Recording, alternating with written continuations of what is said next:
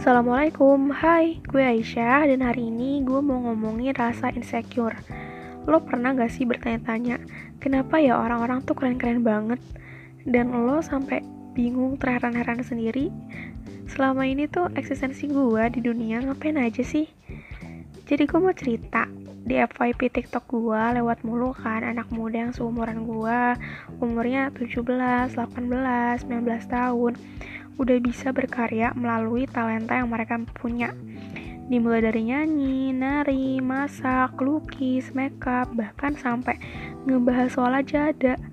Ya syukur-syukur sih, walaupun gue minder, tapi untungnya F Y P gue isinya anak muda positif vibe semua.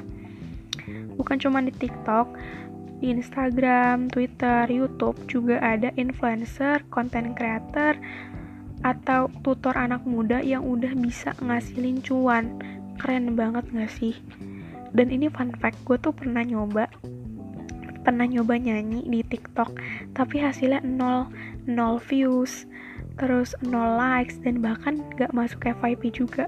Sedih banget sih, tapi gue menyadari kalau gue gini mulu ya gak bakal maju-maju. Dan lo juga kalau misalnya lo ngebanding-bandingin mulu, ya gak bakal ada habisnya, percaya deh. Jadi kemampuan kita ya kita, mereka ya mereka. Apalagi nih udah dijelasin juga kan di Quran surah At-Tin ayat empat sampai enam, kalau manusia itu udah diciptakan sebaik-baiknya kecuali hanya amal ibadah yang membedakan. Jadi kita tuh diingetin lagi kalau harus bersyukur, menerima apa adanya, gak usah banding-bandingin mulu.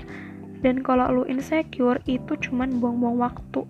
Jadi mending fokus sama goals dan ibadah masing-masing. Dan dengan rasa insecure, menurut gue lo tuh diuji, tau gak sih? Apakah lo bisa ngubah rasa itu menjadi motivasi atau enggak? Ya udah deh, segitu dulu episode hari ini. I hope you have a nice day and see you on another podcast.